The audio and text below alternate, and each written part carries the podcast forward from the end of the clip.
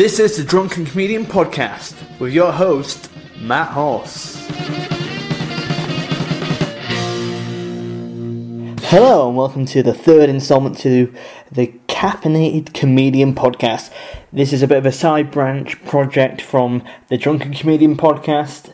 Uh, in the normal podcast, I interview a comedian whilst having a couple of drinks, and it's quite a relaxed chat. But there's sometimes uh, where uh, either comedians don't drink, or we're in a situation where we're not really allowed to drink, or uh, for whatever reason, um, we drink coffee or just a soft drink instead, and that is the caffeinated comedian. But we have a very special episode here today. Something I'm really, I was very excited to bring to you. It's a very cool episode, and well, it's cool because we don't necessarily have a comedian on this episode. In fact, we have uh, someone even more special, and that is Dr. Sophie Quirk. Dr. Sophie Quirk she's a lecturer at the University of Kent and um, she teaches stand up comedy. Uh, she has a PhD uh, within stand up comedy. She's also brought out a book called Why Stand Up Matters. So her specialism is in stand up comedy.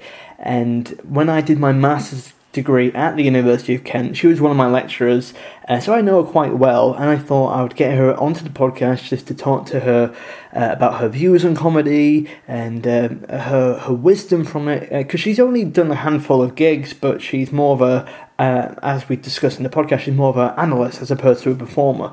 And I thought it would be an interesting take to kind of see what her perception of comedy was as well.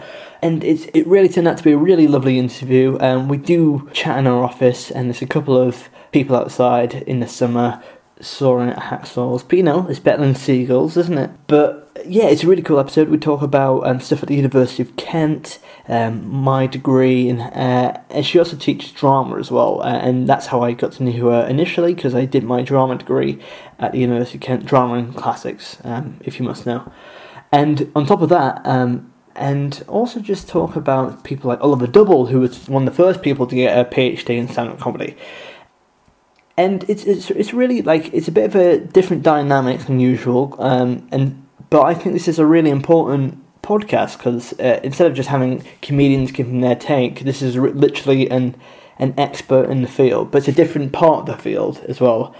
Uh, but I, I won't keep you for too long. This is a bit of a longer episode than usual, but I, I, I was going to break it up into a couple of parts, but I think um, it's worth just listening to it in a single uh, batting. But do enjoy. This is Dr. Sophie Quirk, and it's obviously with your host, Matt Hoss, and here we go.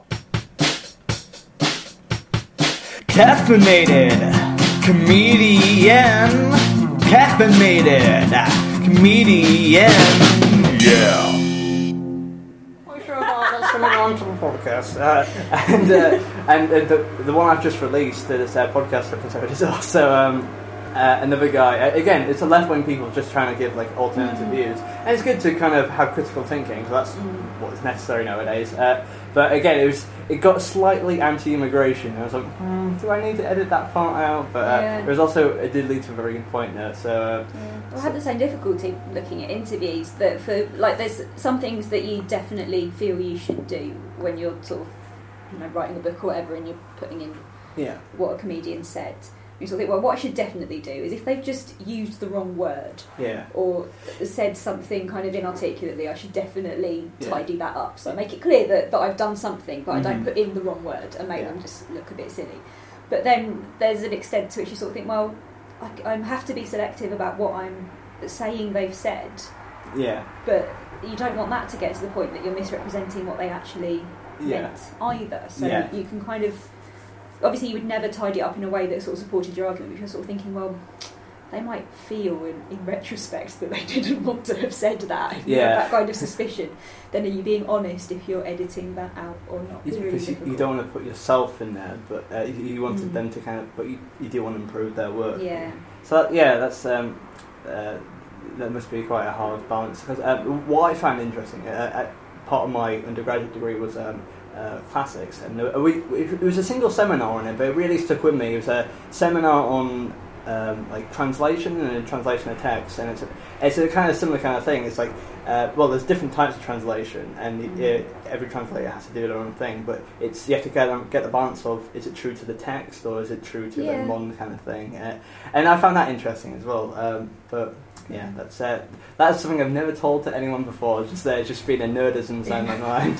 but I mean, it's a really interesting discussion. You're right. It's, it's things like the things that give me pause before I would sort of merrily publish them are um, where someone's talking about someone else, or very particularly where they're talking about something like an agent or a broadcaster or a mm-hmm. club. So I had a, a well-known comedian who had said really scathing things about a particular venue. Okay, yeah. Both of which bear remain nameless. Yeah, yeah, yeah, yeah, but, um, yeah. This is a bitching podcast. yeah, I mean, they, they, what that venue had done um, to that comedian was really stupid for yeah. a venue that what they'd done is basically sabotage their show by moving them from a small space into a bigger one for the oh. sake of selling a few more tickets. Mm-hmm um, without really consulting them, and generally, um, I think had not handled the audience well. So yeah. these were the sorts of complaints that the comedian was bringing up. Um, so when I published that, I kind of wrote to the comedian and said, "I suspect you would rather either you or the venue or both was anonymous. Mm-hmm. Um, can you let me know what you think?"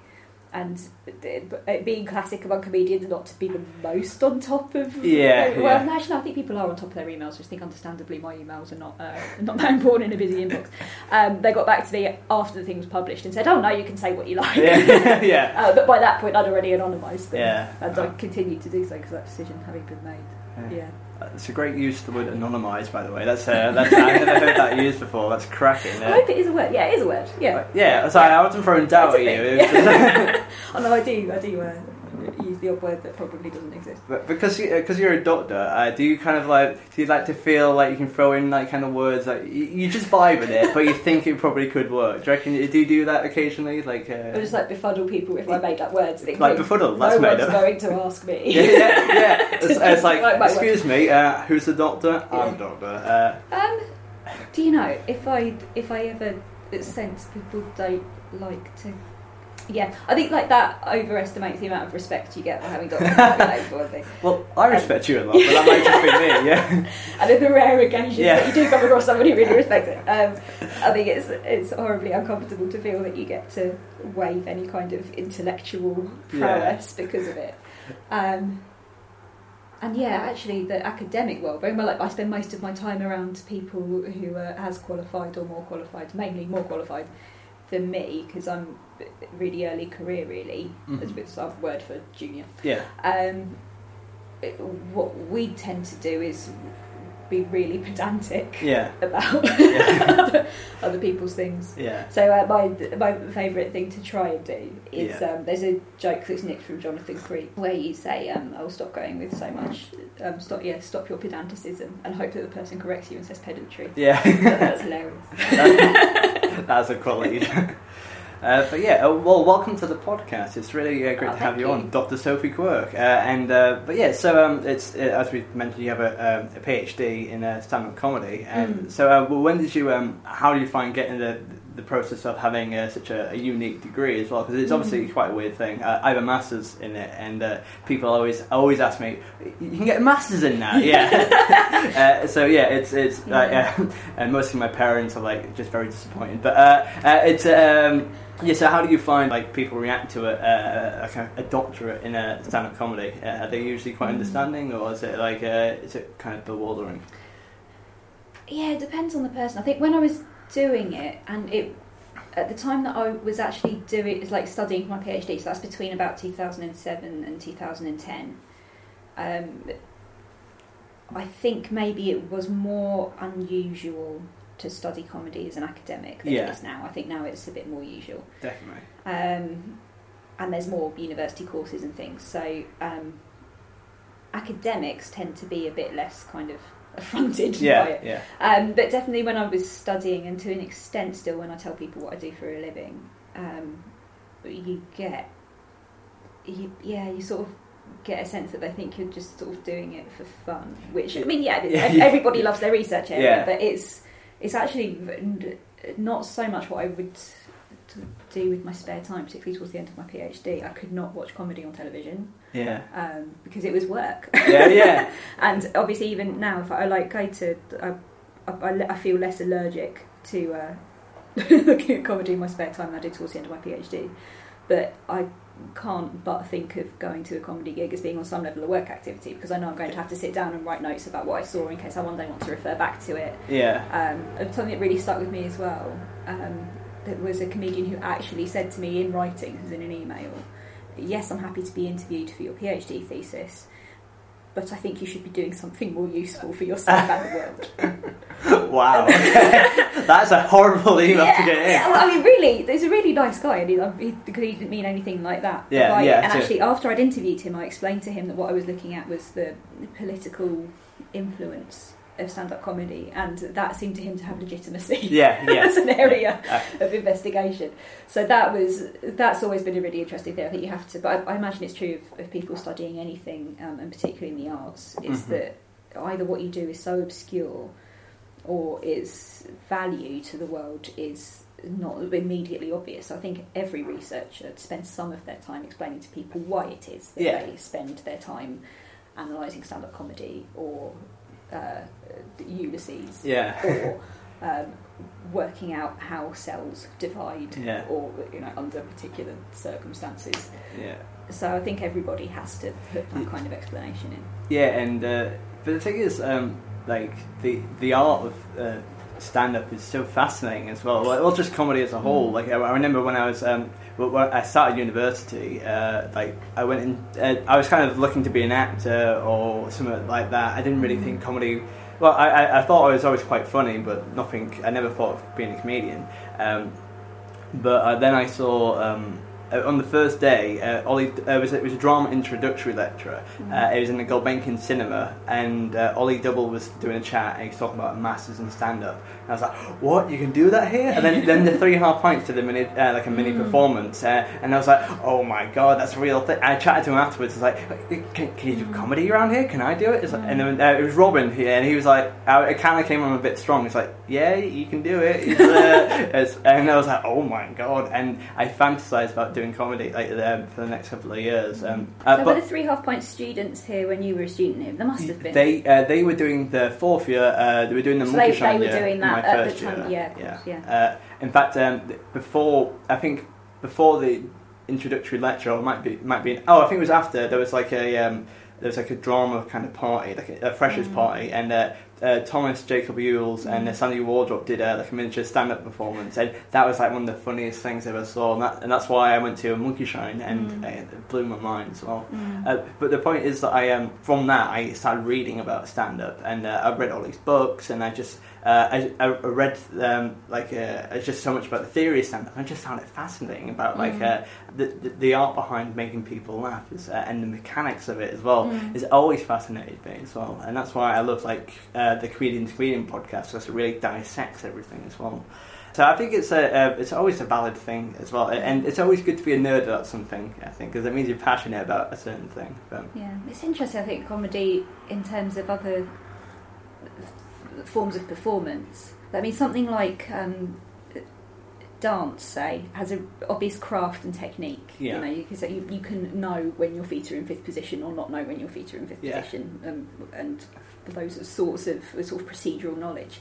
And I think stand up has a layer of that. It's, it's kind of more akin to something that has a, a technical craft than um, some of the more kind of free flowing yeah. devised work. So I think it's stand up is is a form where it's easy to pin down something and say, okay, that's craft, that's understanding how this thing ticks. Yeah.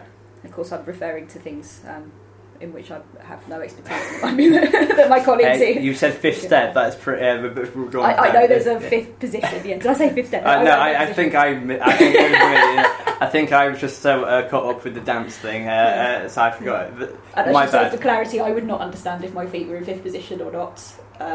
fifth position sounds like a musical we could write. So.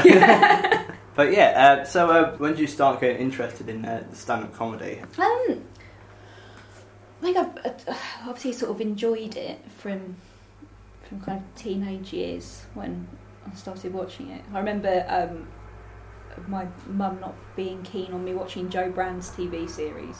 Oh. she thought it was inappropriate. I've been probably still in primary school. Oh, that was broadcast. That's my earliest memory of watching stand up. Oh, really? Um, yeah, I think.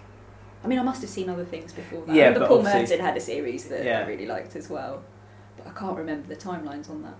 Um, but okay, it's a proper serious interest in stand up. I think, like you, I um, came to it through um, university. Yeah. Um, and yeah, particularly through Ollie Double's modules. I think he's um, he's really formed that as a as a scholarly field. Yeah. Um, so yeah, I became I did I did the um, undergraduate module, which was a bit different to what it is now. So now yeah. students uh, produce their own stand up, and probably if you did the module, yeah, that's module, what you yeah. did. So you, you, spent like six weeks in seminars and six weeks developing your own stand up. Six weeks learning about like uh, the ideas of stand up, and six weeks performing. Um, yeah, yeah, well, learning to perform. Uh, yeah, uh, and then uh, you. But that's actually not what, yeah. not what it was in my in my day. And, and, in my day, um, but I was like, actually, I did the popular performance module, so that's the module that you do in second year as opposed to the stand-up module, which is a third year one. Uh-huh. And um, you you look at a particular historic form of performance, and in the year that I did it, you did punk. And for the final show, where everyone kind of chooses a thing they've done on the module to perform, I wanted to uh, play guitar. I think I think I'd formed a band with some girls in the class. And I was awesome. going to play guitar, but the class's reaction to the idea of me playing a guitar in their show. Bearing in mind, I had only started learning for the module and had been as slapdash with that as all my I, other musical instruments. I was going to ask, like, how long have you awful, been? I was awful. Um, so yeah, the, the class sort of said, "Oh no, why don't you do your talking instead?" So I did a spoken word piece that um, that, that looked uh, very much like stand up. Um, and yeah, that was the start of me thinking, oh, this is something that isn't just alien and scary, and something that other people do. Yeah. This is something that I could do and be interested in. Um, do you know what that um, that initial uh, poem was about? Uh, was it just about you, or was it uh, what was the? What okay, so yeah. yeah. it wasn't it wasn't a poetry act. It so, was a uh, it was a ranty. Okay, so, oh sorry, that's what I meant. to. And I do remember what it was about. So. Um, important context for this is that my dad was a minister of religion. Oh really? Oh, um, oh yeah. Yeah. So what? And in a in a kind of not a, in kind of a Church of England sort of big organisation. It was quite a small marginal um, kind of Christianity. Yeah. Um, and quite traditional. And there was there was a kind of strong uh, beat of um, traditionalism and conservatism um, within the church, but probably not within the congregation I grew up in, who were sort of Cambridge and a bit more liberal. Mm-hmm. Um, probably not liberal by everybody else's standards, certainly not by my current standards. Um, but I had found during a big church clear out, I'd found this leaflet in um, in amongst kind of a display case that like no one had opened in years and years and years, and it was about how um, how pop music. I'm actually been referring to rock music. Clearly, the people writing the, the leaflet had no idea. Yeah. um, but it was about how dangerous uh, modern music is because of things like oh yeah, I actually had a subheading "Beware the beat" because what the beat does is it uh, kind of gets under your skin and uh, causes you to lower your inhibitions. And basically, if you listen to pop music, particularly in the context of being out with other young people, okay, uh, this will lead to sin. Uh, in ways it didn't like to specify, but were quite clear. Uh, yeah, so it was it was it was about uh, crazy um, Christian conservatism and fundamentalism, and also there was something about. So I'm trying to remember it now. Um, yeah. it was there was something in it about um, the kind of stories about if you played records backwards that oh, you got yeah, satanic yeah. messages. Um, and uh, I think I'd also found something that was about how Santa Claus was clearly the devil, and one of the reasons that Santa Claus was clearly the devil is that his name is Santa Claus. Yeah. Like Claus. Yeah, uh, well, also uh, Santa is an anagram of Satan as well, so like, you could have I'm that. not sure they've been smart enough to spot that. and I think I had sort of I'd written an email to some of the sort of organisations or individuals who had put this stuff out there, kind of saying, you know, I'm really concerned. And oh, I think I'd also said that, um, some of the evidence they have for Santa Claus, like the, one of the reasons he was linked to the devil in this article I'd found, was um, that he wore red and so, and I kind of said I'm like it basically built up to a thing where I said I'm a little bit concerned that Coca Cola might be promoting Satanism. Yeah, and, and uh, they never responded to this. People obviously never responded to my stupid email. And the entirety of Manchester United Football Club, they are totally uh, just promoting sin. Uh, oh no, yeah, that, that's true. Yeah, just uh, anyone wearing red, you know, it's just uh, it's just bad. Uh, uh, in fact, uh, my dad he he um, he hates Manchester United, and um, on a different line, uh, he hates Manchester United and he loves Leeds Football Club. Uh, and as a child, he wouldn't allow me and my brother to wear anything red whatsoever. If we wore mm. something red, he throw out the house. So mm. that's a fun fact. Uh, uh, slightly different. I think it's a different kind of like um, a faith, I believe. Just a very yeah. you know faith drives people to do very odd things. But uh, mm. uh, but yeah, so uh, you uh, you did the spoken word piece, and uh, yeah, and so I'm I'm going to brush over the fact that I then did some public gigs because there weren't many of them. Oh yeah, oh no, let's dig let's dig down. yes, hello, uh, yeah. So how, how many gigs a, do you do? Like a ten gig, very unglorious stand up career over the course of about two years. Yeah. I think what I arrived at was the fact that I didn't really like doing it. Yeah. that was the upshot.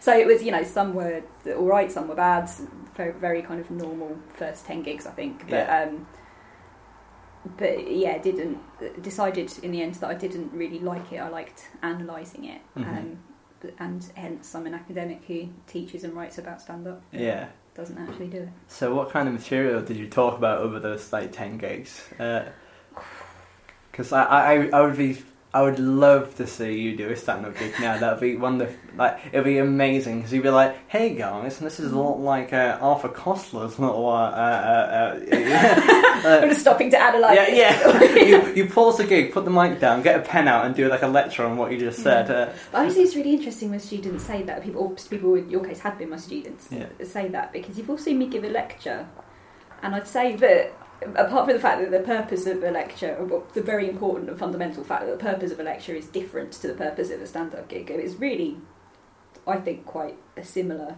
yeah. process of putting, you know, putting stuff together and trying to communicate things and trying to bring enough energy to it to keep people with you. Yeah, to definitely. Have them listen to what you're saying. So. Um, I think you'd probably, especially if uh, I, I, never did analyse a gig. Yeah. Uh, analyse a, uh, a joke midway yeah. through a set or anything. But especially if I did do that, yeah. like you've seen that. Yeah. but uh, I think I, I, I, used to do that quite a lot um, when I was on the on the masters course because I watched a couple of videos of Daniel Kitson and he would do that and it's like well I must be Daniel Kitson and I would, I would do that and it would work sometimes but um, mm. never mind but uh, but yes yeah, so, uh, you, you, mentioned uh, what what I'm fascinated is um, like the, the differences and similarities between like performing a lecture and uh, stand up. But you mentioned a couple of similarities. But are there mm. any other uh, things that you kind of had transferable skills in? Um, interestingly, I was trying to get my cohort right. So I think the yeah. year before you did stand up, yeah. there was a student who actually looked at teaching and stand up in a way related. Yeah, I think yeah, yeah. Ideas and that's a really really interesting area and yeah, obviously it's like confirmation bias, and as soon as you think I have lots of stand-ups been teachers, of course the a massive list of people yeah, who have yeah. teachers occurs to you, and you know the even more massive list of people who haven't. Yeah, yeah, exactly. Yeah.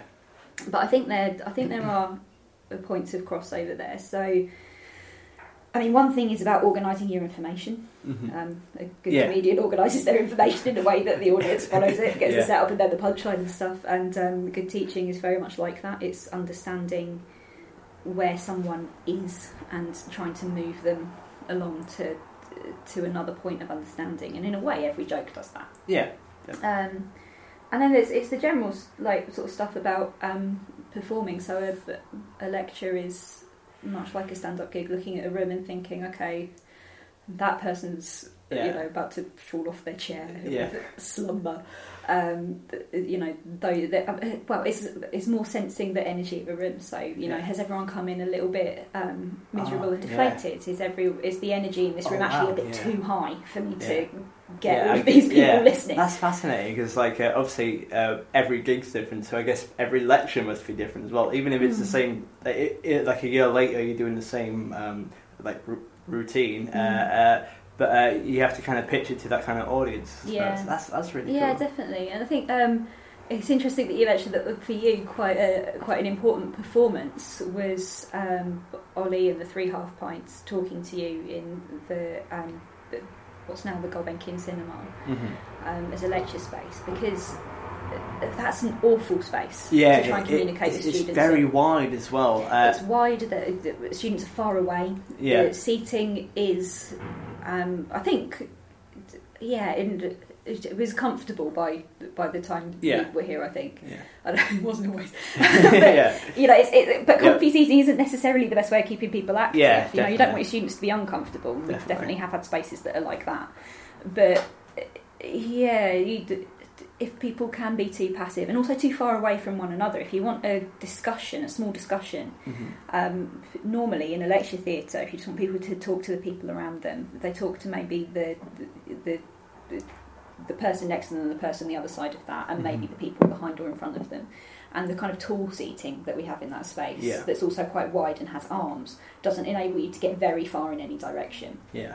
Um, but yeah, the main thing that's really killer about doing a lecture in there. And I think in in your day that we had um, text for theatre in the oh, first. Oh yes, year. yeah, that's that's where I did yeah, mine. Yeah, yeah, and, that, and, those were quite long lectures, um, and it was just really difficult to try and just kind of push out to the people at the back, or even the people in the front row, yeah. they're just so far away. I, re- I remember because um, it's a very long room, and the lecturer is, um, is at the back of the uh, left hand side doing uh, the the, uh, the lecture, and I used to be sat on the far right, uh, uh, like I am politically now. Uh, no, joking. I'm not a racist, um, but I would be sat really far away, and um, I would be that I'd be very relaxed, and I wouldn't really care um, too much about what was being said because I wasn't engaged with it whatsoever, mm. but.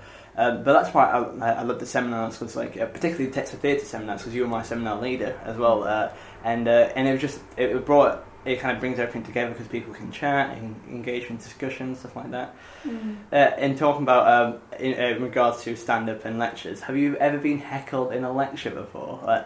yeah, I mean, yes. I don't think ever in any way that wasn't good natured. So in lectures, there's the convention that um, at any point you can put your hand up and ask a question. So yeah. I guess that you can't, you can't call that heckle. Well, it's, it's, that's more of a question, yeah. um, but yeah, people kind of chipping in with their own sort of uh, joke or commentary on what's been said in a really kind of good humoured way. Yes, and I mean that's that's really lovely. Yeah. Um, yeah, I really like that. And again, a, a well designed, well, I don't say well designed lecture space because in many ways the cinemas are you know, for some things it's brilliant. I mean, film lecturers obviously oh, want to be in there. Yeah. Um, but a, a, really nice space enables everyone else in the room to hear what another student has said and, and all that kind of thing. Um, whereas a, you know, that kind of long, thin, high ceilinged, miles back mm-hmm. um, seating that's ridiculously raked to cope with high yeah. chairs and the rest of it. If a, if a student comments, you have to repeat what they've said for anyone to yeah, hear it, and yeah. that's quite clunky. Yeah um, when what you're trying to have is a conversation. Mm-hmm. Um, so yeah, I, I, I, don't remember ever. I don't remember any specific instance of being heckled, but I definitely know that people will chip in mm-hmm. um, and say their own sort of funny things in a lecture. Definitely. Yeah. Have you ever had to, uh, if people are chatting or on the phone, to, have you ever had to put them down? It's like, hey, uh, dickhead. Uh, like we've done that in a lecture. Uh, we've got to put them down. Yeah, I mean it's mercifully kind of um, rare, I think, um, to get. I mean, I mean it's, it always strikes me as a really bizarre behaviour to come to a lecture and I mean to be on your phone because yeah. you're not. I mean that that strikes me as odd. I think anyone, even if they even if they happen to find this particular lecture not very engaging, I would have thought anyone should just have the attention span yeah, to be yeah. able to sit through an hour's talking. Yeah. Um, oh, but, but increasingly, that's not the case. Yeah, oh, it's certainly no, definitely yeah. not. What I think is really bizarre behaviour is where people are talking to one another and generally being disruptive, and yeah, I mean that's a behaviour I would always want to address. Mm-hmm. I mean, what can happen again in a really badly designed room is that you become aware very late in the day that there's someone being disruptive, disruptive in a in a far yeah. corner of it. Mm.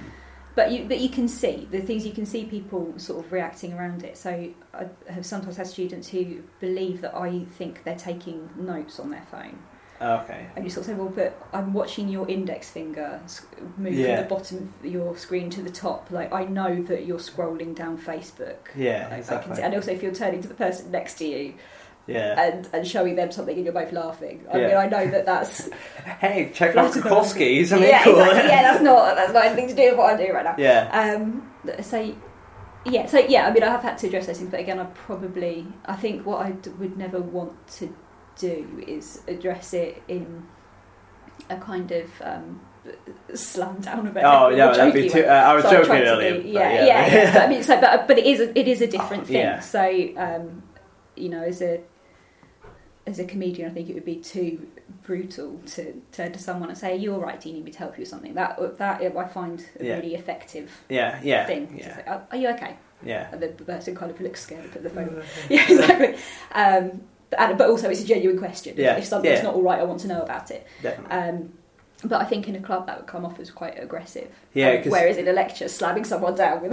yeah. Uh, get off your phone, you tit. Uh, yeah, yeah, exactly. that was very Alan Partridge, isn't it? so yeah, there's a there's a different license in those two spaces, I guess. Um, uh, I usually ask on the podcast. Uh, obviously, I, I, usually have like a set of uh, usual questions I kind of ask, uh, but I thought I, would adapt them for you. Uh, though they might not work, but I'm going to give it a go anyway. So these are the questions everybody gets. Well, kind of. Like I kind of pick and choose it. usually, it's, it's describe your act in three words, but I'm going to put describe your teaching style in three words. Yeah, I obviously any teacher thinks about that a lot, and what I'm realising is that my teaching style has become very changeable. It's very different in different contexts. Okay, like pragmatic. Yeah, maybe, but I, I think um, so. I've it, yeah, it's interesting talking to someone actually who I taught at, a, yeah. at an earlier stage of yeah. my teaching career, um, and through different stages yeah. of it. Um, so what I do now is a lot of sort of managing big, complicated modules. Okay, yeah. And that requires a slightly different teaching style. So um, some of what I do, I actually am not involved with the with giving students information. I'm marginally involved with guiding their work. What I do a lot of is give them administrative information. Yeah, yeah. And that's obviously a very different style to when you're um, working as um, as you describe in sort of seminars or certainly in um, in the master's level stand up degree where you present work and we talk about what you've done. Um, that's a very different style. Mm-hmm. So I think it's it's really dependent on what's needed. I also realise that I am very I'm probably different with different yeah. age groups. Okay. Um, so it's a much different. Not age groups, sorry, um, year groups. Yeah. Uh, is so it's a, like so do you have to kind of change how, how much do you have to change the tact between each year group? Mm. Uh, well, it sort of occurred to me that um, say with a first year lecture, you kind of assume that you've got people who are in the first term of the first year. You kind of assume you've got people who are still trying to work out how all of this works. Yeah. And the main thing you need to be is reassuring and yes. understanding of the fact that people may need information several times. So the the thing you must be above all is friendly and approachable. Yeah. Um, and uniquely in those first few weeks, I think that comes above actually trying to oh, give anyone totally. information and make them learn something. Because uh, yeah, totally. Um, in fact, I remember vividly as you mentioned that because the the first module for the drama was um, theatre, and um, in fact, uh, like I was very. Um, I, I, I moved from North Yorkshire to uh, University of Kent, and I knew no one here, especially in the drama course as well. So I kind of had to uh, like just find my, my way a bit. And uh, in fact, at, the drama party we discussed earlier, um, I was kind of like just kind of wandering around by myself with some white wine. Uh, I, I, went for the I went for the free wine, uh, but uh, like a proper student. and I went there, and um, I was kind of like, and uh, out of nowhere, Ollie came came up to me and just had a chat with me because mm. he saw it by myself, mm. and I'll never forget that as well because he, he just kind of took time to have a chat with me, uh, and that's actually if that's what uh, I think I might have heard about the the Masterton stand up, and also like yourself, and I remember Pamela being quite um, friendly as well, mm. uh, and just like yeah, that, that made such an impression on me. It made me mm. so ease into the module, yeah. and I think that's why I enjoyed the module so much as well. It was mm. very interesting. Um, yeah, well, I mean, I think you have to remember that you, as a, a teacher, that that those small things can make a real difference. Oh, to totally. So you know, I also remember the lecturers who in my first week at university were very understanding of me looking because I mean now everything's electronic and you can look up your own profile and that's hard enough. But yeah. we used to, if you wanted to know your timetable, mm-hmm. it was all everyone's was posted on a notice board. Oh wow Oh so you God. went, so you kind of were supposed to know what modules you were doing. Mm-hmm. Difficult enough anyway. You had them, I think, only by code, so that's the digit that we give Ooh, them, not the yeah. title and you had to go and then sort of work out where you were. Um, and I was joint honours as well, so I had to do that yeah. in a drama corridor. I must have had to do that in a history corridor as well, though I remember that less vividly. And then if you had a clash, that was the moment you would realise, oh, and you would have to go and try and get that sorted out. Yeah. I don't think it ever happened to me. Actually, it was very, um, very efficiently done. But but yeah, I mean the people who are just happy to help yeah. you through that, or um, or yeah, who see that you're by yourself and come and chat to you. I mean, it's easy to forget as a teacher that when you spend probably a disproportionate amount of your time dealing with um, dealing with either things that have gone wrong for somebody or, or just the, the mechanics of getting you know getting a lesson plan together, getting things taught. That all of those other things that happen outside are important yeah. and that they're good. Yeah, uh, yeah, uh, that's a that's a very lovely answer. Uh, yeah, it's it's it's nice that um, uh, yeah, yeah, you can kind of tell the kind of person the lecturer is because there's some people who are like kind of a bit more blasé, but I can tell like the mm. people who do actually care as well. So it's mm. it's nice. Well, that's good to hear because I think the other thing you can sometimes show you behind the veil as you were mentioning before. Uh, yeah. But uh, what can happen is that you that you only hear about things that are going wrong because the student is much more likely to tell you if they have a problem mm-hmm. or if they dislike something you've done. Yeah, yeah, um, then exactly. If things have yeah. gone well for them. Um, so I think we all sometimes feel a little bit demoralised by that. Well, yeah, I, I totally get that. Um, yeah. But uh, in fact, I remember a moment uh, which I'm not sure if it was significant for you, but I remember uh, I think it was either in Texas Theatre or some uh, one of the modules. Uh, you talked about stand up, and you mentioned a certain comedian who uh, I thought I'd check out in uh, in my the start of my second year. Uh, you mentioned Mark Thomas. I was like, oh, he seems interesting. I'll check him out. He did the hundred acts of Minor Dissent at the Gulbenkian Theatre, and I saw you there as well. And um, I mentioned uh, that you inspired me to buy the ticket, kind of thing. And I, I don't know. I just I felt like that was one of those uh, moments which I felt quite a positive thing, where you actually yeah, had a positive influence. Uh, I don't want to say I'm your best student, but I uh, I'm certainly up there. Oh, you're up there. Yeah, yes. That's the reason I'm doing this podcast for validation. Okay. I should mention to any other students listening to this that I love you all equally. But uh, off the record, I, have just, I've just paused the mic. Uh, yeah, you, you, can just speak freely now. Yeah, it's whatever. It's fine. Uh, but yeah, you asked about teaching stuff. Something I've realised during the but it's the process of kind of of, of realizing that different situations need me to be a bit different. Mm-hmm. Um, and of course, you don't get that right all of the time. Yeah. Um, but, but but realizing that is, um, I think as well. I used to be a bigger personality as a teacher. Oh really?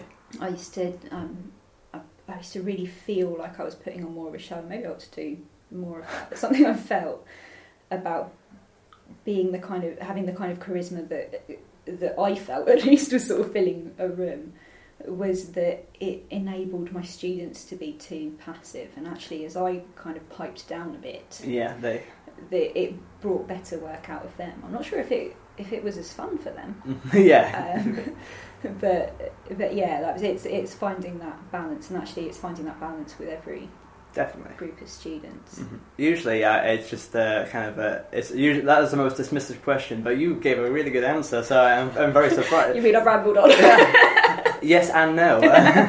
um, what you were looking for was three words. I, I, was, but that was a far better answer. Uh, but, so thank you. Um, but obviously, uh, as you teach uh, a comedy, you must see a lot of students perform like stand up mm. and stuff like that. So I, I, I, would love to ask you, what's the weirdest thing you've seen on stage? it could be a student gig, uh, uh, or it could be uh, or anything. I don't know really. I think I think there's different ways of being weird. So yeah. We've had um, some really good surrealists, and of course, yeah. what they do is, if I was to describe it, yeah. it's really, really yeah, odd. Yeah. Um, but if it's sort of done within the you know everyone understands that what we're looking at is surrealism yeah. then it's not it doesn't yeah. read as yeah. weird it in, in context yeah um, so in a way the weirdest stuff is could be like, I, I was just struggling to think of anything really obviously I've seen lots of things that are very exciting and lots of things that sort of that really kind of uh, push the envelope for me mm-hmm. but I would say probably the things that have read as weird as yeah. such uh, uh, could be quite pedestrian things, just presented in a way that doesn't make any sense. Ah, uh, well, it could be. Well, you can answer the, the question any way you want. It could be stuff that pushes the envelope, or mm. uh, it could be uh, just something you like. Oh, that's strange. Uh, it's, it's, it's, just you can't. You just can't out weird a drama lecturer. Really, that's the thing. So I've, I have students sometimes say to me, "Oh, you know, how far can I go?" can I do this? Yeah. And usually, what they want to do is, you know, doesn't strike. Oh, it sounds really demoralising for any student listening to this, but it's. You, you, it's the important thing is that it's odd to them. Yeah. You know, that, yeah. It, that it feels um, really experimental and exciting to them, and it will do to the audience if that's you know if that's kind of justified. But I think you know where I sometimes have is nudity is a classic one. Yeah, yeah, We, we have a lot of naked yeah. in the drama degree. Not not compulsory. In fact, if anything, we're trying to keep get students often to keep their clothes on, but it, it's not it's not unusual for there to be some nudity um, in student work. How, so, how many naked students per term do you get? Well, I, because of the stand up, I get less, but um, I think I've had maybe a couple of students this year come and talk to me about not about getting naked actually, but how naked can I get? And, but the thing about nudity in drama, so this is probably like odd for your podcast. um, so the thing about nudity is it's kind of it has to be carefully managed because, well, to borrow Ollie's phrase, nudity is very distracting. Yeah, and um, it's not necessarily the best decision. It's certainly not the most out. It's not as outrageous mm-hmm. often to the audience as it feels to the performer. Yeah. Um, so actually, I remember having conversations this year with students about.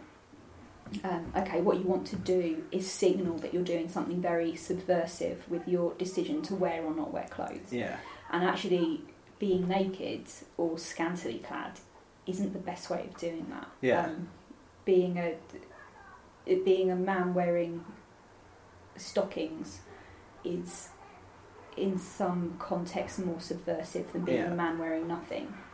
I think there should be a drama project where uh, all the drama students get on stage, they're fully clothed, and that's the subversive. Yeah, it's a drama students. We get shoot, uh, clothes on all your. Keep um, your on, yeah. I mean, it can. I should say as well. It's also um, sometimes a, a, a, good strategy. You know, I'm not. Um, I'm not in any way saying that that all work where a student's been naked has just been really distracting. Um, because that is that definitely isn't the case. But, um, but yeah, you're asking me about about crazy stuff. So yeah. I think nudity is an example of that, where someone says, "Oh, this is going to be really outrageous. I'm going to get naked," and think, "Well, of course that's going to be outrageous to you. You've, yeah, you've never taken your kit off in front of hundred strangers before. Yeah, but it might not read as outrageous to the audience. And I think for me, the most exciting thing is working with people who can really feel themselves um, pushing beyond what's normal yeah. outside, you know, people working outside of their comfort zone. I, yeah. I always feel like if if if that's something you want to do and it feels really significant to you, then that is significant. Mm-hmm. Um, and that generally students students doing something that isn't too familiar to them yeah are definitely I mean whether it works or not are definitely getting an awful lot out of it that that's always a way of making a lot of progress so yeah, that's probably a disappointing answer to No, no, it's right, okay. I yeah. think of lots of things that were quite exciting, but nothing that okay. that was really, really odd. Uh, uh, well, anything that was exciting you saw on stage? uh, so, uh, one thing I remember just really making the audience uh, quite quite crazy was a student who I'll have to name the student. I hope he doesn't mind. Um, ben Ridge, who did an act called I think it was the Christmas cunt. Did you see this? well, did you see this? I didn't see this. No, but I, I think I've heard you talk about this before. and he, he, it was just extraordinary. So he, at great risk to his own safety, I thought. Yeah. Because he did, he climbed on a table, but he nearly, genuinely, I think, nearly fell off that table, and um, he was like in his pants and had tinsel in the like strategic area like, on his groin. Yeah. And he was like bending over his actual mother, shouting, "Are you proud of me, mum?" I think that's just you know there's not often. I guess what I'm getting at with the thing about nudities, there's not often a, a genuine taboo to be broken, but that kind of seemed to do it. Yeah. oh. So yeah, I remember. I remember that as a very kind of like yeah. thing where I was like, yeah, that's unusual. so uh, obviously with the MA, you have a lot of um, uh, part of the uh, the course is uh, for twelve weeks. You're writing new material every week mm. and performing. So you do get some odd things coming out because uh, yeah. obviously uh, you're really scraping the barrel at some points. Uh, but yeah, so have, uh, does that often happen? Like, uh, not like that, but do extreme kind of stand-up circumstances happen, and especially with the experimental mm. So it's funny because on the on the one hand, it's a very high pressured environment. You're having to produce material really fast, but on the other hand, it's it's set up to be a safe environment. Yeah. So yeah. those twelve gigs are to a friendly student audience, often oh, the same yeah. people, often yeah. um, often not always, but often um, drama students have congregated at the front to kind of really support the act. So I mean that that's that's the intention is that this is the kind of really safe place. So in that sense, no matter how odd and outrageous the thing you're doing, you're doing it in a very safe mm-hmm. place. Um, and actually, it's the it's the kind of taking it out to open mic spots and things that is the riskier. And I mean, the, the, to my sadness, that's something that it isn't appropriate for us to really be involved in. Yeah, you know, yeah. that's where the student is supposed to be going off and doing their own thing, and our presence there is just ruinous. Yeah, yeah. yeah. so, um, so yeah, I think in that sense, the most, the, the very most risky and outlandish things we kind of can't be party to. But we yeah. sometimes get someone come back and say, "Oh well, I took my, uh, you know, my." Um, my lefty drag act about loving Jeremy Corbyn. That's invented. That's not a thing. Yeah, uh, yeah. I, I, took my uh, my drag act about being Jeremy Corbyn's lover to the yeah. the UKIP festival. yeah. How was that? There's always a few. There's always yeah. a few people, uh, a few people sort of doing a gig that doesn't fit them. Yeah. Oh well, but I, I was.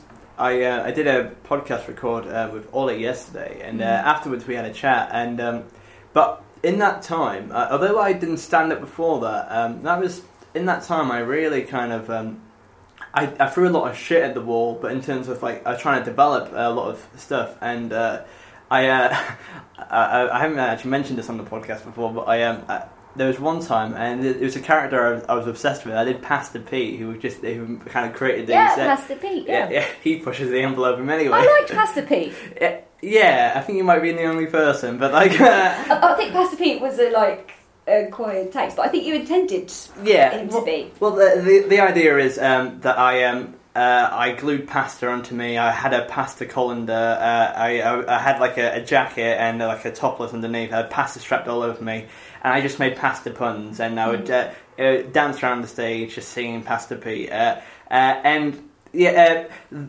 for the thing is, like um, uh, though that was intense and it was weird, uh, it was also quite a liberating moment for me as a comedian because mm. uh, it's actually before that I was so stuck up with doing material. I would, I, I would go into the workshops just reading off uh, this big red book uh, with the things I've written down, and it wouldn't be funny because I'm just not performing it. Mm. And that kind of like kind of broke the chains of uh, mm. performance wise. So I kind of got up and started dancing around and yeah. threw pasta at people. I gave out pasta to the audience. it it was probably one of the best ten minutes of my life. So. well, but I think that's that's exactly what I mean. You did something out of your comfort zone. You shook up the way you normally work, and regardless of how successful you feel it to be, I, as I say, I enjoyed it. Yeah, um, I think, I think even if that had gone down to silence, which it didn't, um, and had not achieved any of the things he thought it would, the fact of doing it would have been yeah. really significant. Now, I also appreciate that um, as advice, if you know that can't really be taken as advice yeah. to people who might be thinking, well how can I shake up what I do?" Just say, "Well, do something that you think you'll fail at," because of course there's a massive emotional cost associated with doing something that that really fails. Mm-hmm. I think what's quite nice, I hope. I mean, I can't know, of course, but what I hope is quite nice about the MA stand up in that that Monkey Shine gig mm-hmm. context is that you can't um, if you fail there it's a relatively safe place to fail oh, because yeah. everyone will cluster around you and say oh don't worry about it everyone understands that this is for an assessment and sometimes things go well and sometimes things go badly they know that you're experimenting they're educated yeah. in the notion of experimentation yeah. because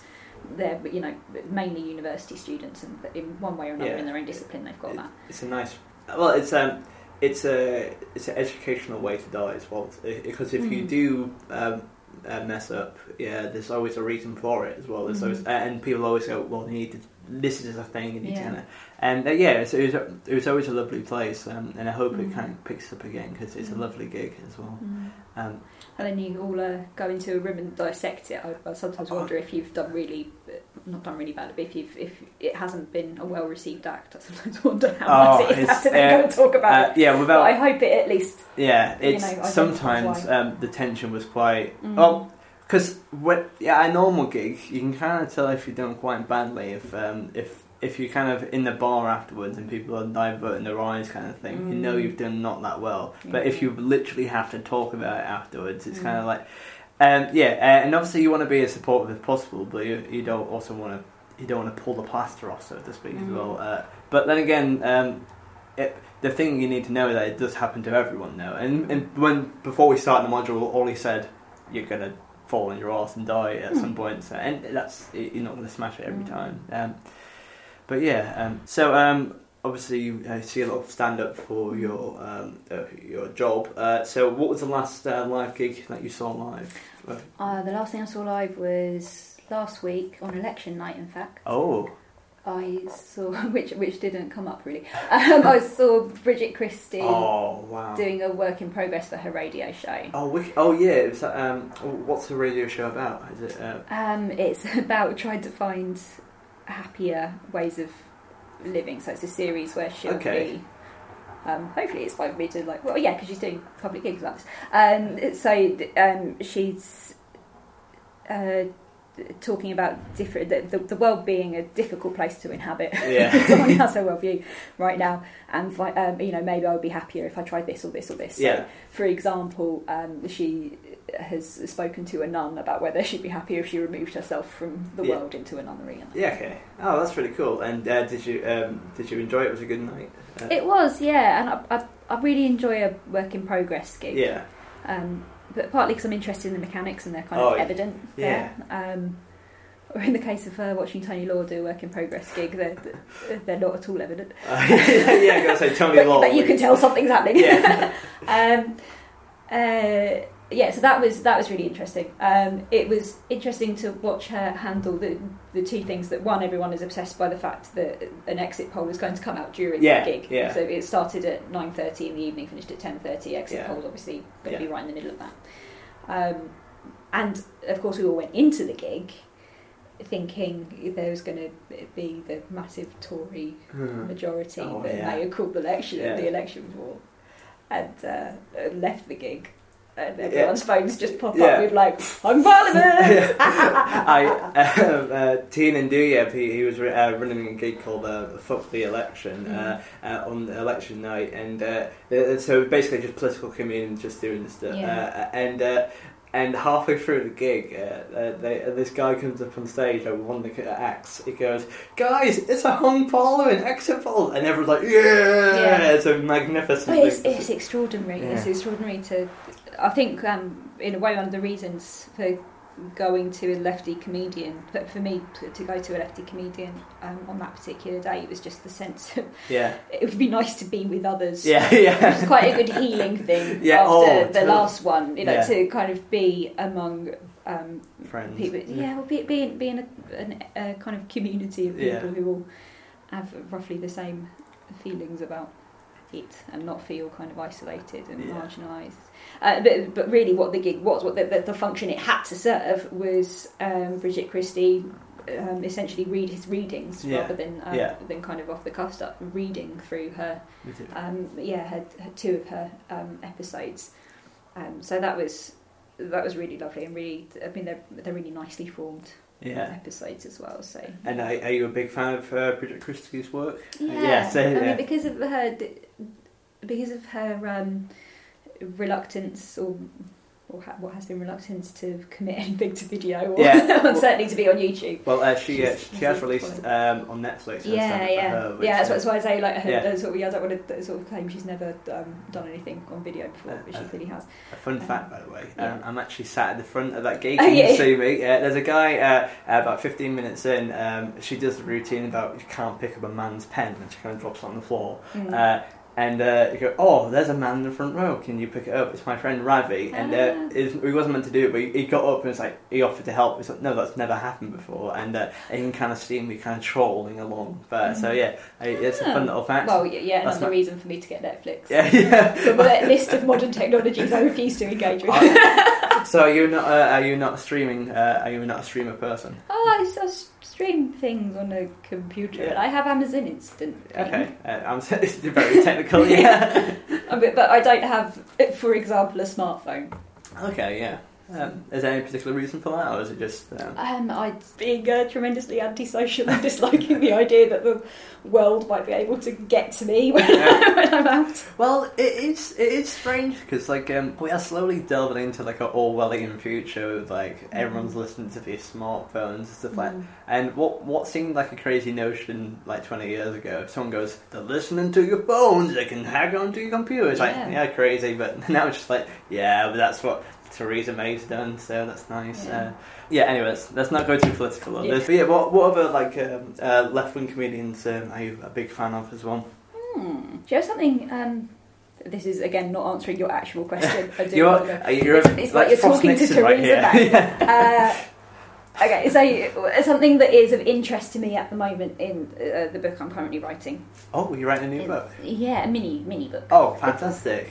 Little book. Um, so by which I mean it's like three chapters long rather than eight chapters long. Yeah. Um, That's really cool though. Uh, how, what's the book got a title? Yeah, it's a very weird title. It has, it has, a working title that may or may not stick, but it's um, uh, not something I can immediately remember. Um, uh, the the new alternative stand-up comedy in the 21st century, and the idea is that um, whereas a lot of scholarship draws quite rightly on the alternative comedy revolution of the late 1970s and the 1980s um, as the kind of the moment at which conventions are laid down. A lot of scholarship is about that period mm-hmm. um, and about comedy as a response to Thatcherism and all those sorts of things. Actually, we've got a generation of comedians who who grew up in a different context, who have totally. the foggiest memories of, yeah. of that, um, and the the the way the industry, society, and politics have changed. Means that we have a, a profoundly different um, mm-hmm. era of comedy now, a different stage in comedy's evolution. Yeah. Um, and it's about that. So one of the things I'm kind of interested in is the is the very dominant narrative about comedy all being really left wing. Yeah. Because I think if you unpack that as regards mainstream comedy, I think yeah, you very very few comedians say, "Oh, I'm I'm a right wing voter," or mm-hmm. um, and, and, in the mainstream, you, you, don't get the things we used to associate with right wing comedy. So, yeah. like the kind of Roy Chubby Brown, Bernard Manning, yeah, racism yeah. and sexism and that kind of thing. That's not. I mean, Roy Chubby Brown is still yeah. out there touring and everything. Yes, uh, um, but that's not really. If, if that's what you're looking for as right wing comedy, then no, you're not going to find that on um, mainstream broadcasters. Yeah. Um, but you might get um, Jimmy Carr, who uh, I absolutely believes a lovely person, so there's no offence to Jimmy Carr, but yeah. you might absolutely get Jimmy Carr making jokes about um, Rachel Riley that are yeah. Yeah. distinctly, yeah. this is a, I'm talking about 8 out of 10 cats, that's countdown, regardless of whether you think they're okay and whether she's okay with them or whatever, then they're definitely not left wing. Yeah, it, it certainly, yeah. emphatically not left wing to um, kind of yeah, make sort of sexual comments about your co worker yeah. on telly Yeah, and there's uh, obviously the, the point is that it's very grotesque as well. Mm. Uh, he goes very visceral with his imagery as well. Uh, but well, Jimmy Carr's an interesting case because he kind of doesn't think of it as a politicized thing. He just he thinks in terms of is it funny, and he puts it out there. But again, it, it, it's it's interesting because um, it isn't a left wing joke, but, but, far from it. Uh, so that would be very interesting to kind of see mm. your take on that as well. Mm. Um, um, I did have a follow up question as well, which was really intellectual. Um, I have to edit this part out.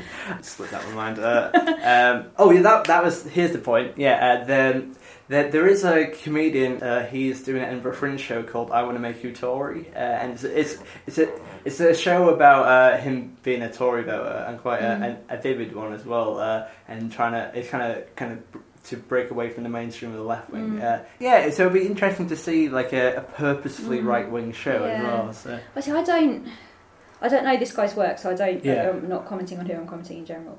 Um, but it seems like because of that narrative that comedy's all really lefty, and, and there are aspects where that's true, I think, and aspects where it's not true. I think that has opened up a niche, a kind of gap in the market for people who will happily brand themselves as right wing comedians mm-hmm. or or at least as not a left wing comedian, which yeah. sort of seems to be Andrew Lawrence's, for example. Oh yeah, oh god, yeah. Stamp. Yeah. That, I don't think of myself particularly right wing, but you know, here are reasons why I'm not like those lefties. Yeah. What what I want to do with that in terms of sort of analysing and writing about it is just say, well, just hang on, like let's not start from the assumption that everything is in practice mm-hmm. um, as you know crazily lefty and you know political correctness gone mad. Yeah, as, yeah. as we are told to assume. Let's just interrogate that narrative.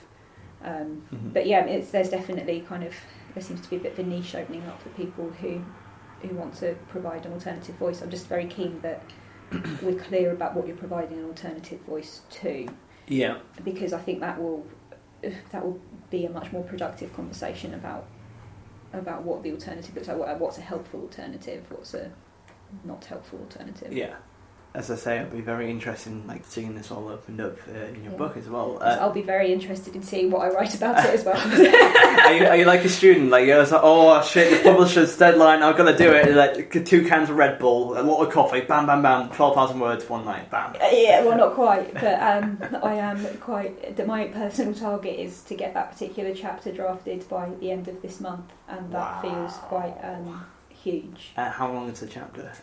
Uh, about 9,000 words. Oh, wow. Oh, my God. Yeah, it's long for a chapter because yeah. it's a sort of book that's framed as three chapters. That's why it's going to be like that. But, but yeah, so yeah, so I, I, I wait with bated breath to see whether I can get yeah. this down. well, I'm sure you'll uh, give it. Uh, it'll be good. Uh, but uh, so uh, obviously you, have written a book before, Why mm-hmm. Stand Up Matters, um, mm-hmm. Uh, and it's a very amazing book. Oh, I say. I, in fact, I it was for 2015. Oh, the year it came out, I I asked for it for my Christmas present. So so, so, and it was my first. Was, I think it was one of my main presents. I was like, oh, yes, oh, really? I got it. yeah, so it was, it was oh, really. It's, it's, a great book, and. Uh, and that was that book kind of based off your PhD? Yes, um, very closely, in fact. So it was more quite often with a PhD, it's not written to be a book, and I think I naively just had read lots more books than PhD theses. So yeah. Was, uh, so wrote my thesis like a book because that yeah. was the model that was in my head. Yeah. Um, but yeah, it was it was more a matter of cutting things out than substantially uh, redoing it. Um, which which a lot of people do have to do. Yeah. And um, for the purposes of the listener, what was the kind of focus of this book, and what were you trying to tackle mm. academically in stand up? Um, okay, so yeah, as with anything, there was a bit of a journey to it. So I think I had two interests from the start, though. But I think I I started not aware that they were related, and and no, sorry, yeah, I started thinking they're related. I finished thinking they're related, but they separated and came back together again. Yeah. So, uh, one was the idea that um, comedy it can be uh, spoken of, interpreted as manipulation. So, if the purpose of the craft is to get an audience reacting together um, and laughing together, then there's going to be a layer of manipulation, not in the yeah. evil sense, yeah. but in yeah. the kind of in the same sense that a potter manipulates their clay. Yeah. Um, which isn't necessarily the most I flattering. thought you meant Harry. Potter there for a moment. I was like, that's a weird. No, Okay, I'm like, very much much. like Harry Potter. Yeah, Yeah. actually, the, the Potter manipulating some clay is maybe not the most flattering analogy for um, bright, switched-on Yeah. comedy audiences, which is what comedy audiences are. But um, uh, so yeah, it, it was it was about thinking about okay, so that that is a form of manipulation, and also saying okay, well, I, I observe um, circumstances in which audiences seem to to let their guard slip. So even in an overtly political gig where we all know that we are there for the purpose of um, supporting a particular ideology, like we know the comedians are lefty, we're lefties, Mhm. we, we agree or disagree Yeah. with particular things they say, but we all know that we're part of the same ideological pool. Um, that within that, it was possible for jokes to be used to kind of um, sweep debate aside in a Mhm. way that audiences didn't seem to be completely familiar with. So you could have something that formed the logical basis of the whole argument of the show that actually wasn't particularly well justified. So there's a kind of, again, a, a difference between how you can. Um, I guess it's something that, yeah, that, I've- that I noticed with, or, or have noticed I've gone along is the sort of there's a key difference between lecturing Yeah. so purposefully giving people Yeah. a rigorous kind of argument and um, stand up where you're allowed to, to just kind of sweep things aside. But the effects um, in terms of getting people to buy into a particular political argument seem to be really um, profound. hmm Um, so yeah, and then the, related to that was the the thought about um, okay, what is the social impact of comedy? Like what, how does it change how people? I think I, what I was interested in is how the individual thinks, hmm um, and and whether you know other people had had the experience I had of actually becoming quite politicised through comedy and that shaping some of my political views. Um, and so that was one thing, but then there was also the kind of idea of okay, does comedy make a Mhm. difference to the world? Um, and what I realised on that latter point um, is that we don't yet know how to ask the right questions. Yeah, yeah. So, you know, people kind of sometimes say, well, there were people taking the piss of Donald Trump and Yeah. he still got elected. You're Yeah. sort of thinking, well, but Yeah. that's not the, that's not quite, the, that's not the thing to look at. Yeah, Because we can't know if there hadn't been those people taking the mick. We can't know what would have happened. We can't know what the world would lo- look like if there had never been art. Yeah, We, we don't know. yeah. Um, but I think what we can say is that those people provide a, a point of focus for opposition. They they raise awareness and questions about. Um, in this case, we're talking about Trump, but it could be anything. Yeah. Um, they kind of raise awareness and question the authority of these people. I think um, you know they they unpick Mhm.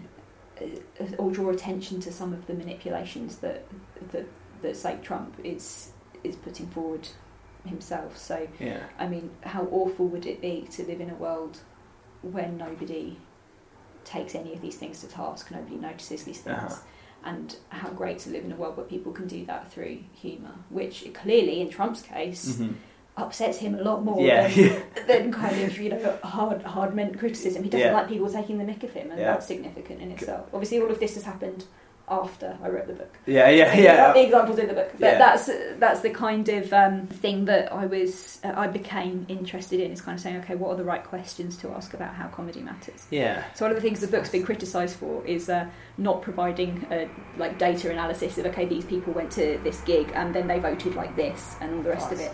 Yeah. But those are those are, I think, exactly not how you work out what Yeah. the that, that, that's the argument of the book is that you don't do that. But yeah, that's a very intense data collection, don't you think? Well, yeah, and, um, yeah. I mean, one of the reasons that it that it, it's a diff- yeah, it's a difficult strategy because it's expensive, time consuming. It would Yeah. take yeah, because uh, actually opinions are, are, are things that that um, change in matter over the course of years, and lots of things feed into them. So to look at Yeah, yeah. the you know the, being a fan of this comedian and your voting behaviour is taking something in isolation that's much more complex. Yeah, it's like um, it, you're looking at like it's like having a garden, and you think the two flowers kind of uh, it, but it's, it's about all the roots underneath. You can't. Yeah, exactly, it's, it's just like you can't can't take it all out. You know? Yeah, and things that are difficult to talk about, like you- that, that- or to to analyse in um, in any depth for your average gardener, you know, like the weather or whatever. Yeah, the, yeah. the weather's a kind of. No, it's a really bad analogy. No. of course, you can analyse the weather. Yeah. There's a really good. But I know um, what you mean, Yeah, yeah, yeah. there's a really good article on why doctors get things wrong, um, which uh, talks about okay. The, the thing is, things that are really easy to predict are things that are like a melting ice cube. You know, if you get an ice cube hot enough, it melts. Yes. That's straightforward. Yeah. But the human body, the site of medicine, is more like a hurricane. There's so many different factors operating mm-hmm. that actually yeah. you can't reasonably form linear kind of this happens, so this happens mm-hmm. kind of analogy. Sometimes they work, sometimes they don't, because the body is a hurricane, it's not an ice cube. Yeah. And I think um, opinions and uh, public opinion and sort of voting papers and things, our media and our politicians very unhelpfully encourage us to think of them as linear narratives. They try to repackage them so that they're easy, mm-hmm. but actually they're hurricanes. They're yeah. not easy to, well, to pick apart and understand. We are sold with um, like uh, little strap lines and stuff like that, like little mm. um, um, uh, these little tidbits. But but without getting too political again, but like uh, the, the, entirety of um, of the the EU referendum, uh, it was this very it's this complex and uh, uh, really like in, like it's a hard negotiation about whether the EU is such a big thing and uh, mm. how it all feeds into everything. And it was kind of whittled down to yes or no, you know what I mean? And it had no ramifications. Uh, yeah. uh, and and obviously, um, a lot of people kind of mentioned. Well, it's like people voted on their own terms for that one as well. Mm. Uh, people kind of uh, uh, they, didn't vote if they want to be in or out of the uh, uh, EU. They voted for we want less immigrants in, or they voted for, uh, for a different kind of thing. But uh, yeah, so it's it's hard to kind of uh, yeah, it's uh, people are sold on different things, mm-hmm. and and it's but they're, they're not really looking at the depth of things. Yeah. yeah. Also, that again with poll, like with understanding people's motivations for voting, we don't know. I mean, yeah. We, oh, we, yeah. all we know is that polling is often wrong. Mm. So yeah, yeah, that's so, yeah. opinion polling is probably often wrong, and we. I mean, we can see through other kinds of evidence that there was uh, the um, disgruntlement with immigration was at least part of it. Mm-hmm. We can see that, but I think it is profoundly unhelpful when either side of the argument, I mean, I was a Remain voter myself, but when either side of the argument tries to narrow it down to, uh, tries to invent a, a simple narrative yeah, that covers yeah, everything, yeah. and also that whole uh, that whole election was on the so the referendum was on the basis of no information. Yeah, oh, and again, yeah. I think that's something really encouraging about the way that the vote went in the um, general election we just had, so the 2017 general election it's really useful to have just had it had a had a kicking for a prime minister who wouldn't mm-hmm. come and debate, who wouldn't talk, yeah, who wouldn't give yeah. people anything but that. She just wanted everyone to think she's strong and stable, strong and stable, strong and stable, which is a really unfortunate choice of phrase, strong and stable, yeah. because weak and wobbly yeah. is an obvious like in and sounds better yeah. and is more appealing. I mean, yeah. that was just badly chosen. Way more British, isn't it? Weak and wobbly, isn't it? um, but just the fact that the people who showed up to chat, yeah, um, did better. Yeah, and you know Corbyn's sort of um, style is not not adeptly rhetorical in the kind of in the sense of sound of producing a good soundbite. Yeah. He always wants to give a long answer yeah. to a question that requires That's, one.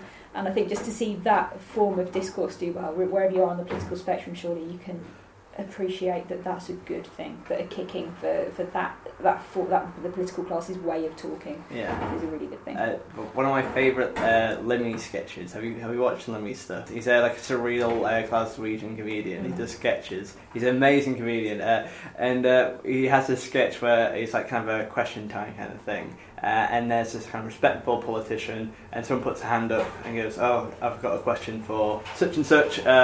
Excuse me, uh, do you reckon murder should be legal? And he's like, well, I, I, it's a big question. He said, no, it's a yes or no answer. Give me, and he kind of makes him forces them, and it's it's a funny sketch as well. Mm. What we'll do is I'll ask you a couple, um, just some quick fire questions. Okay, and, uh, I'll remember these are quick fire and not give you really long answers. Uh, how many podcasts do you listen to? Uh, uh, uh have you, have you, are you a fan of podcasts, or is that? Yeah, no, I am. Um, I they're much like the reasons I don't have a smartphone, I don't, I don't keep up with anything. Yeah, oh, it's uh, technological in the way that I would like to. Yeah. Um, so, for example, I won't walk and listen to a podcast. Yeah. I like to be able to hear whether a car's going to hit me. Uh, but yeah, um, I what podcasts have I got? Um, so I listen to comedians, comedian, lovely, um, Stapa, uh, sometimes and also like I, I, I quite like a uh, science podcast from the BBC. Oh, I enjoy a BBC science podcast. Like you, you have uh, excelled all my taste so well. Yeah. That's, uh, yeah, actually, I, I, say I don't keep up with them um, because I, I've been insomniac and I find science chat um, good to get me to sleep. Not meaning any disrespect yeah, yeah, to, to the people who make them, but it just is. Um, so yeah, I'm actually quite good at keeping up with things like um, inside science and yeah. uh, uh, crowd science. Yeah. Uh, that's awesome. Uh, uh, yeah, so uh, when, when do you reckon your book will be out, and uh, where, where, can people kind of uh, like follow you and whatnot? Or... Whoever follow. Uh, no, no, I mean, I'm unfollowable. the whole activity on my Facebook account is um, my birthday. Just every year, there's a little bit of activity because I've had a birthday. You've had a birthday accidentally. And then I've had a birthday. Yeah. Um, but, uh, but so people people can contact me via the University of Kent, I suppose. Yep, uh, and also they can buy your book, uh, Why Stand Up Matters. Why Stand Up Matters. Yep. Yeah. Please do. It'd be nice yeah. to feel that. Yeah. you need no, to eat. It's sold, so. it's sold all right, but uh, yeah, no, it's, it's, it's, really nice to feel that people are reading stuff. And it is a genuinely fascinating book as well. Um, but so thank you so much, and. Um, yeah, thank you. Oh, thank you for being interested in talking to a boring academic. So. That's a perfect way to finish.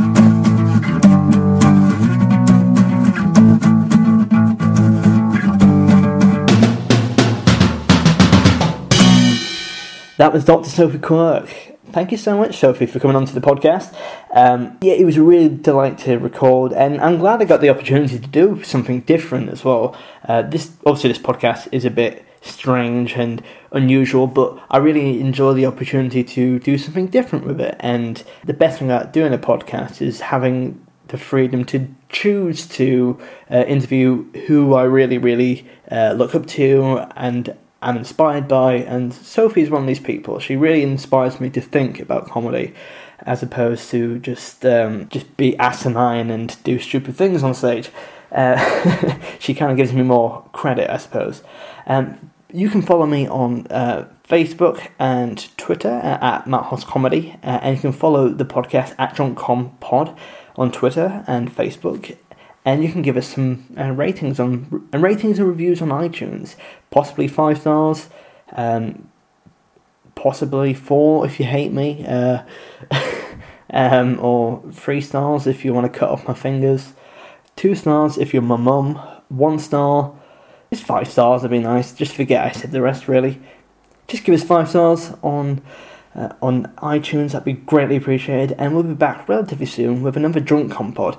Um, with the drum compound, uh, essentially we there's kind of like a first batch which I kind of recorded, and that's pretty much done. There's a couple of episodes I'm kind of keeping behind for rainy days, but as of the next month, we're going to have some really really interesting ones, and uh, the next couple of episodes are really where the podcast itself really starts taking off, and I'm very much excited about that. So keep in touch, uh, send us a message on Twitter, and uh, share it with your friends as well. Why not? What we've got to lose? Friends? I doubt it. You're a nerd. Ha! Deal with it. Bye. I'm Matt Hoss. See you soon. Check it out.